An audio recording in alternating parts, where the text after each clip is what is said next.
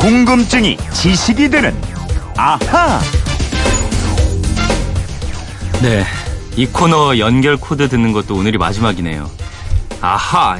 굉장히 좋았는데. 세상 모든 궁금증을 지식으로 만들어드리는 궁금증 해결사 MBC 이영은 아나운서와 오늘도 함께합니다. 안녕하세요. 안녕하세요. 네. 이영은 씨랑도 오늘이 마지막 시간이에요. 아, 그러니까요. 울까요, 한번? 제가 이 코너를 맡아서 시작한 게 정확히 7월 16일이거든요. 예. 오늘이 10월 5일이니까 석 달 가까이 청취자 여러분께 매일 같은 시간에 인사를 드렸는데요. 저랑 같이 왔으니까, 그죠? 네, 오늘이 마지막 시간이라고 하니까 눈물이 나네요. 눈물이 나네. 그래도 끝까지 어쨌든 꿋꿋하게 궁금증 풀어드리는 역할을 다 해야죠. 네. 네. 오늘은 평소랑 다르게 준비를 했다고요? 네, 그동안 여러분이 보내주신 궁금증을 하나씩 해결해 드렸는데요. 네. 이 코너가 4년 반 전 처음 이 그건 이렇습니다 프로그램을 시작할 때부터 있던 코너입니다. 네. 그래서 그동안 해결해 드린 궁금증이 무려 1000개를 훌쩍 넘는데요. 다른 분이 이미 질문을 해서 답변해 드린 것도 굉장히 많이 들어왔어요. 맞아요. 이게 평소 궁금하다고 생각하는 게 대부분 비슷하잖아요. 네, 근데 이미 방송을 했기 때문에 다시 답변을 해드리면 중복이 되니까 음. 가급적 피하고 다른 궁금증을 풀어드렸는데요. 네. 오늘이 마지막 시간이니까 그동안 해소해드린 궁금증 중에서 평소 질문이 많이 들어온 것을 뽑아서 그러니까 아하 베스트 한번 뽑아봤습니다. 아하, 베스트. 네. 좋습니다. 그 저희 고정 팬들은 이미 들어서 알고 계신 내용일 수도 있지만 그래도 뭐 내가 잘 알고 있는지 이거 복습하고 확인한다는 생각으로 들으시면 좋을 것 같아요. 네. 그럼 첫 번째 아하 베스트부터 말씀을 드리면요. 네. 화재 추산액에 대한 궁금증입니다. 이제 날씨가 추워지고 불을 가까이 하게 되면 화재 사고가 많이 날 텐데요. 네. 그렇게 화재가 났을 때 화재 피해액을 소방서가 발표하는데 그 피해액은 어떻게 나오는 거냐 이런 궁금증이에요. 네, 이거 예전에 저도 계속 궁금했었어요. 네. 불이 크게 나서 인명 피해도 났는데 재산 피해액은 생각보다 낮다는 생각이 들었거든요. 네, 질문을 하시는 분들도 그런 의문 때문에 문자를 자주 보내주셨는데요. 답을 드리겠습니다. 음. 화재로 인한 재산 피해액은 현장에 나간 소방관이 마음대로 정하는 건 아니고요. 네. 행정안전부 매뉴얼을 토대로 추산합니다. 우선 주택이나 시장, 공장 같은 건물은요. 피해 면적과 그 건물을 새로 짓는다고 할 때 들어가는 신축 단가, 그리고 불이 났을 때까지의 건물 사용 연수, 손해율 등을 따집니다. 음, 불이 났을 때까지의 건물이나 재산에 대해서 감가상각을 한다는 거죠. 네, 일반 주택은 대략 50년, 아파트는 75년을 효용성이 있는 기한으로 보고요. 그 이후부터 는 새로 짓는 건물 건축 가격의 5분의 1만 그 건물의 가치로 인정합니다. 주택 가격은 사실 지역이 어디냐, 지하철역이나 학교와 가깝냐, 이거에 따라서 차이가 많이 나잖아요. 네. 그런데 화재 피해 계산할 땐 이런 건 안 보고요. 한국감정원이 건물 구조와 연직 등을 기준으로 만든 건축물 신축 단가표에 의해서 금액이 결정됩니다. 즉 주택 주소와 상관없이 마감재와 콘크리트 내부의 구조 등에 따라서 피해액이 결정되는 거죠. 음, 건물은 그렇게 계산하고요. TV나 냉장고 같은 그 가재 도구도 불에 타버리면 쓸 수가 없는데 이런 동사는 어떻게 계산하죠? 어, 가재 도구도 마찬가지로 감가상각을 따집니다. TV는 5년, 냉장고와 세탁기는 6년, 소파 6년, 장롱 등 가구는 8년 이런 식으로 기본 사용 연수를 정해놓고 있습니다. 네. 만약 이 기간 이상으로 사용하던 제품이 불에 타서 못 쓰게 됐을 땐 역시 새 제품 가격의 5분의 1만 피해 금액으로 인정하고 있습니다. 음, 그러니까 소방관들은 건물이든 가재 도구든 사용 연한 등을 따 져서 감가상각을 하고 피해액을 계산하고 이렇게 하는 거네요. 네, 맞습니다. 그러다 보니까 불이 나서 집을 새로 짓거나 새 가재 도구를 사야 하는 피해자들 입장에선 소방서 추산 피해 금액이 너무 적다고 느낄 수밖에 없죠. 그렇죠. TV 한 대 살려면 100만 원이 들어가는데 멀쩡하게 잘 보던 TV를 5분의 1 가격 20만 원만 인정해 주니까요. 네. 게다가 시장이나 상가에서 불이 나면 영업을 못하게 되는데요. 이렇게 영업을 못해서 힘든 미래 영업 손실 등은 제외하니까 체감하는 피해액과 더 큰 차이가 나는 겁니다. 네. 이 화재 피해액 추산 방법 어, 다시 한번 확실히 확인을 했습니다. 네. 궁금증이 지식이 되는 아하 코너를 총정리하는 아하 베스트 어, 두 번째 궁금증은 뭔가요? 네, 우리 역사에 관심을 갖는 분들이 갈수록 늘어나고 있는데요. 네. 조선시대 임금님 이름을 보면 태조, 세조, 영조처럼 조, 아니면 어떤 분들은 세종, 성종처럼 종으로 끝나는데 왜 이렇게 다르냐 이런 질문이 참 많이 들어옵니다. 그러게요. 이게 조 아니면 종으로 끝나는데 이게 왜 서로 다를까? 이것도 운- 뭐 붙이는 원칙이 또 따로 있는 거죠? 네, 있습니다. 바로 조공종덕입니다. 우선 임금님의 이름은 돌아가신 다음에 붙였습니다. 그러니까 살아계실 때 태조임금님, 세종임금님 이렇게 부른 게 아니고요. 살아계실 땐 그냥 임금님, 전하 이렇게 부르다가 네. 돌아가시면 이름을 붙입니다. 이걸 묘에 붙이는 이름이라고 해서 묘호라고 했는데요. 이 묘호를 정할 때 원칙이 조공종덕입니다. 조공종덕. 무슨 뜻이에요? 어, 공을 세운 왕은 조를 붙이고 덕이 있는 임금은 종을 붙인다 음. 이런 원칙인데요. 네. 예를 들어서 조선을 개국한 이성계처럼 나라를 세운 공이 있는 왕에겐 조를 붙였어요.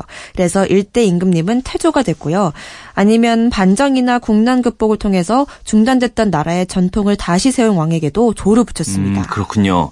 그러면 조를 붙인 임금이 많아요? 종을 붙인 임금이 많아요? 어, 조선 500년의 역사에서 왕이 27명이었는데요. 조를 붙인 왕은 모두 7명이었습니다. 음. 1대 태조를 비롯해서 7대 세조, 14대 선조, 16대 인조, 21대 영조, 22대 정조, 23대 순조 이렇게요.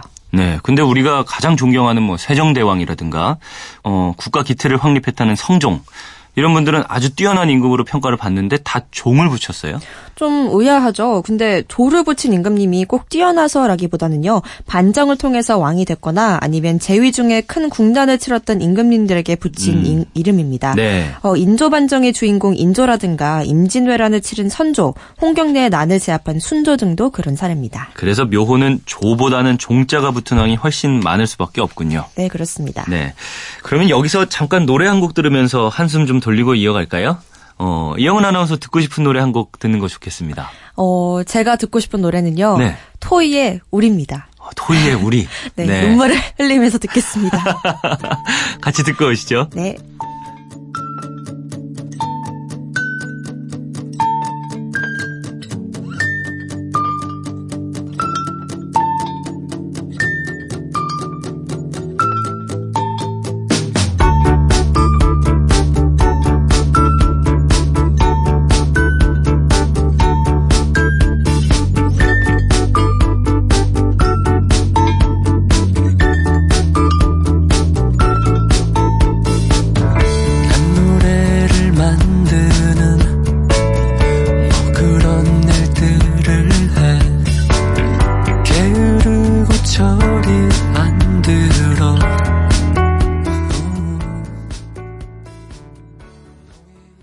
네.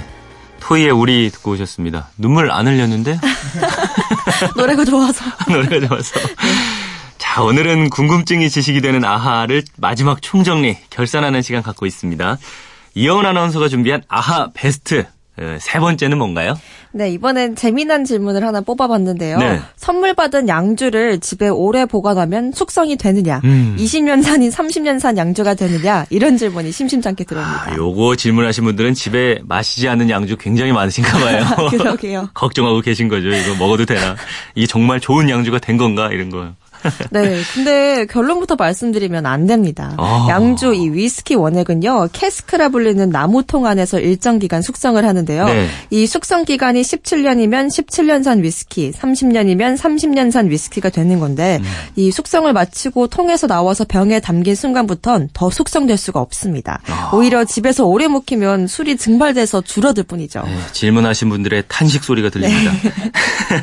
그러면 그렇게 집에서 10년, 20년 지난 술은 마셔도 되는 거긴 한가요? 어, 위스키는 증류주라서 오래 묵혀놔도 맛이 변할 가능성은 적다고 합니다. 네. 물론 보관 상태 등에 따라서 다르겠지만요. 변하지 않을 가능성이 큽니다. 음. 다만 발효주인 와인은 너무 오래 보관하거나 보관을 잘못하면 맛이 변질되거나 자칫 식초가 돼버릴 수 있으니까요. 주의하셔야 합니다. 네, 여러분 아셨죠? 위스키는 괜찮은데 뭐 지난번 추석 때 선물로 받은 술 뭐 이런 거 있 다든가 하실 때 그 중에 와인이 있다면 가급적 빨리 드시는 게 좋을 것 같습니다. 자, 이영은 아나운서 아하 베스트 다음은 또 뭐죠? 네, 많이 하시는 질문 중에 하나가요. 또 한 주의 시작은 언제냐 하는 겁니다. 어, 맞아요. 이게 대부분 달력이 빨간색으로 칠한 일요일이 맨 앞에 나오잖아요. 네. 일요일이 한 주의 시작이냐 아니면 월요일이 시작이냐 이거 정말 궁금한 거예요. 네, 사실 빨간색 날짜가 먼저 나오는 게 미국식입니다. 음. 미국에서 만든 영어 사전에는요, 월요일을 the second day of the week, 일주일 의 둘째 날, 어. 그러니까 일요일이 첫째 날이라고 보고 있는데요. 네. 반면에 영국의 영어 사전에선 월요일이 the first day of the week, 일주일의 첫날이라고 보고 있습니다. 어, 그 놀라운데 네. 이영은 아나운서의 영어 발음도 놀랍네요. 네, 영어 갑자기. 되게 잘한다. 아무튼 미국이 영국이랑 다르다는 거 아니에요? 네. 이게 뭐가 맞은 맞는 거예요, 그러면? 어, 일단 영국이 맞습니다. 국제 표준 기구 ISO라는 기구가 있는데요. 네. 기업들이 자기 제품을 홍보할 때 자주 거론하는 국제 기구예요. 음. 이 ISO에선 한 주의 시작을 월요일로 보고 있습니다. 어, 그럼 우리나라는 미국의 영향을 받아서 일요일을 한 주의 첫째 날로 표기하고 있는 건가요? 네, 미국, 한국, 일본 정도가 달력을 일요일로 부- 일요일부터 표시하고 있고요. 네. 대부분의 다른 나라들은 월요일을 첫째 날로 표시한 달력을 쓰고 있다고 합니다. 어. 그런가 하면 이슬람권에선 금요일이 안식일, 휴일이에요. 네. 그래서 다른 그래서 목요일과 금요일이 주말이 되기 때문에 사우디아라비아나 쿠웨이트 같은 이슬람권 나라들의 달력을 보시면 토요일이 첫 번째 날로 시작됩니다. 어, 그런가요? 이게 네. 기회가 되면 한번 확인해 봐야겠어요. 네. 되게 재밌을 것 같은데. 그리고 저는 또 궁금한 게 우리가 약속을 할 때 첫째 주 금요일에 만나자. 아니면 둘째 주 수요일에 만나자. 네. 이렇게 약속하잖아요. 이 첫째 주, 둘째 주의 기준은 뭔지 궁금합니다. 네, 이것도 ISO가 정한 기준대로 말씀을 드리면요. 일주일 7일 중에서 4일 이상이 포함돼 있느냐 아니냐 이게 기준입니다. 오, 예. 즉, 한 달을 시작하는 첫 주에 목요일이 포함돼 있으면 목, 금, 토, 일 이렇게 4일이 있으니까요. 첫째 주를 치지만 음. 금요일부터 새로운 달이 시작되면 3일밖에 없기 때문에 첫째 주를 보지 않고 그 다음 주 월요일부터를 첫째 주로 보는 겁니다. 아, 4일이 있어야지 네. 이제 한 주가 된다. 그럼 결국에 목요일 이 있느냐 없느냐 요게 핵심인 거군요. 네, 맞습니다. 다음 달 11월 달력을 보시면요. 11월 1일이 목요일이에요. 목요일부터 시작하니까 바로 첫째 주가 되는 거고요. 음. 네. 그 다음 주 월요일, 5일부터는 둘째 주가 되는 겁니다. 아하, 그렇게 되는 거군요. 이제 확실히 알겠습니다. 이렇게 아하 베스트를 하다 보니까 벌써 시간이 또 다 됐어요. 어, 이영은 아나운서는 앞으로 뭐 라디오, TV 가릴 거 없이 여러 프로그램에서 선을 보이고 또 인기도 많아질 것 같은데 청취자 여러분들도 다른 프로그램에서 이영은이라는 이름 듣게 되면은 아, 이 궁금증 해결해 주던 그 아나운서구나 하면서 아는 척 좀 해주셨으면 좋겠습니다. 네, 감사합니다. 네, 오늘 마지막으로 또 아하 전해주셨는데 마지막 인사 한마디 해주실까요? 어, 아, 첫 번째 저의 라디오 프로그램이 이 궁금증이 지식이 아하, 그건 이렇습니다인데요. 네. 어, 많이 부족했을 텐데, 그래도 열심히 들어주셔서 청취자 여러분 감사합니다. 네, 저도 참 고마웠습니다. 네, 감사합니다. 지금까지 궁금증이 지식이 되는 아하 이영은 아나운서였습니다. 아침 일찍부터 매일 수고 많았습니다. 고맙습니다. 고맙습니다.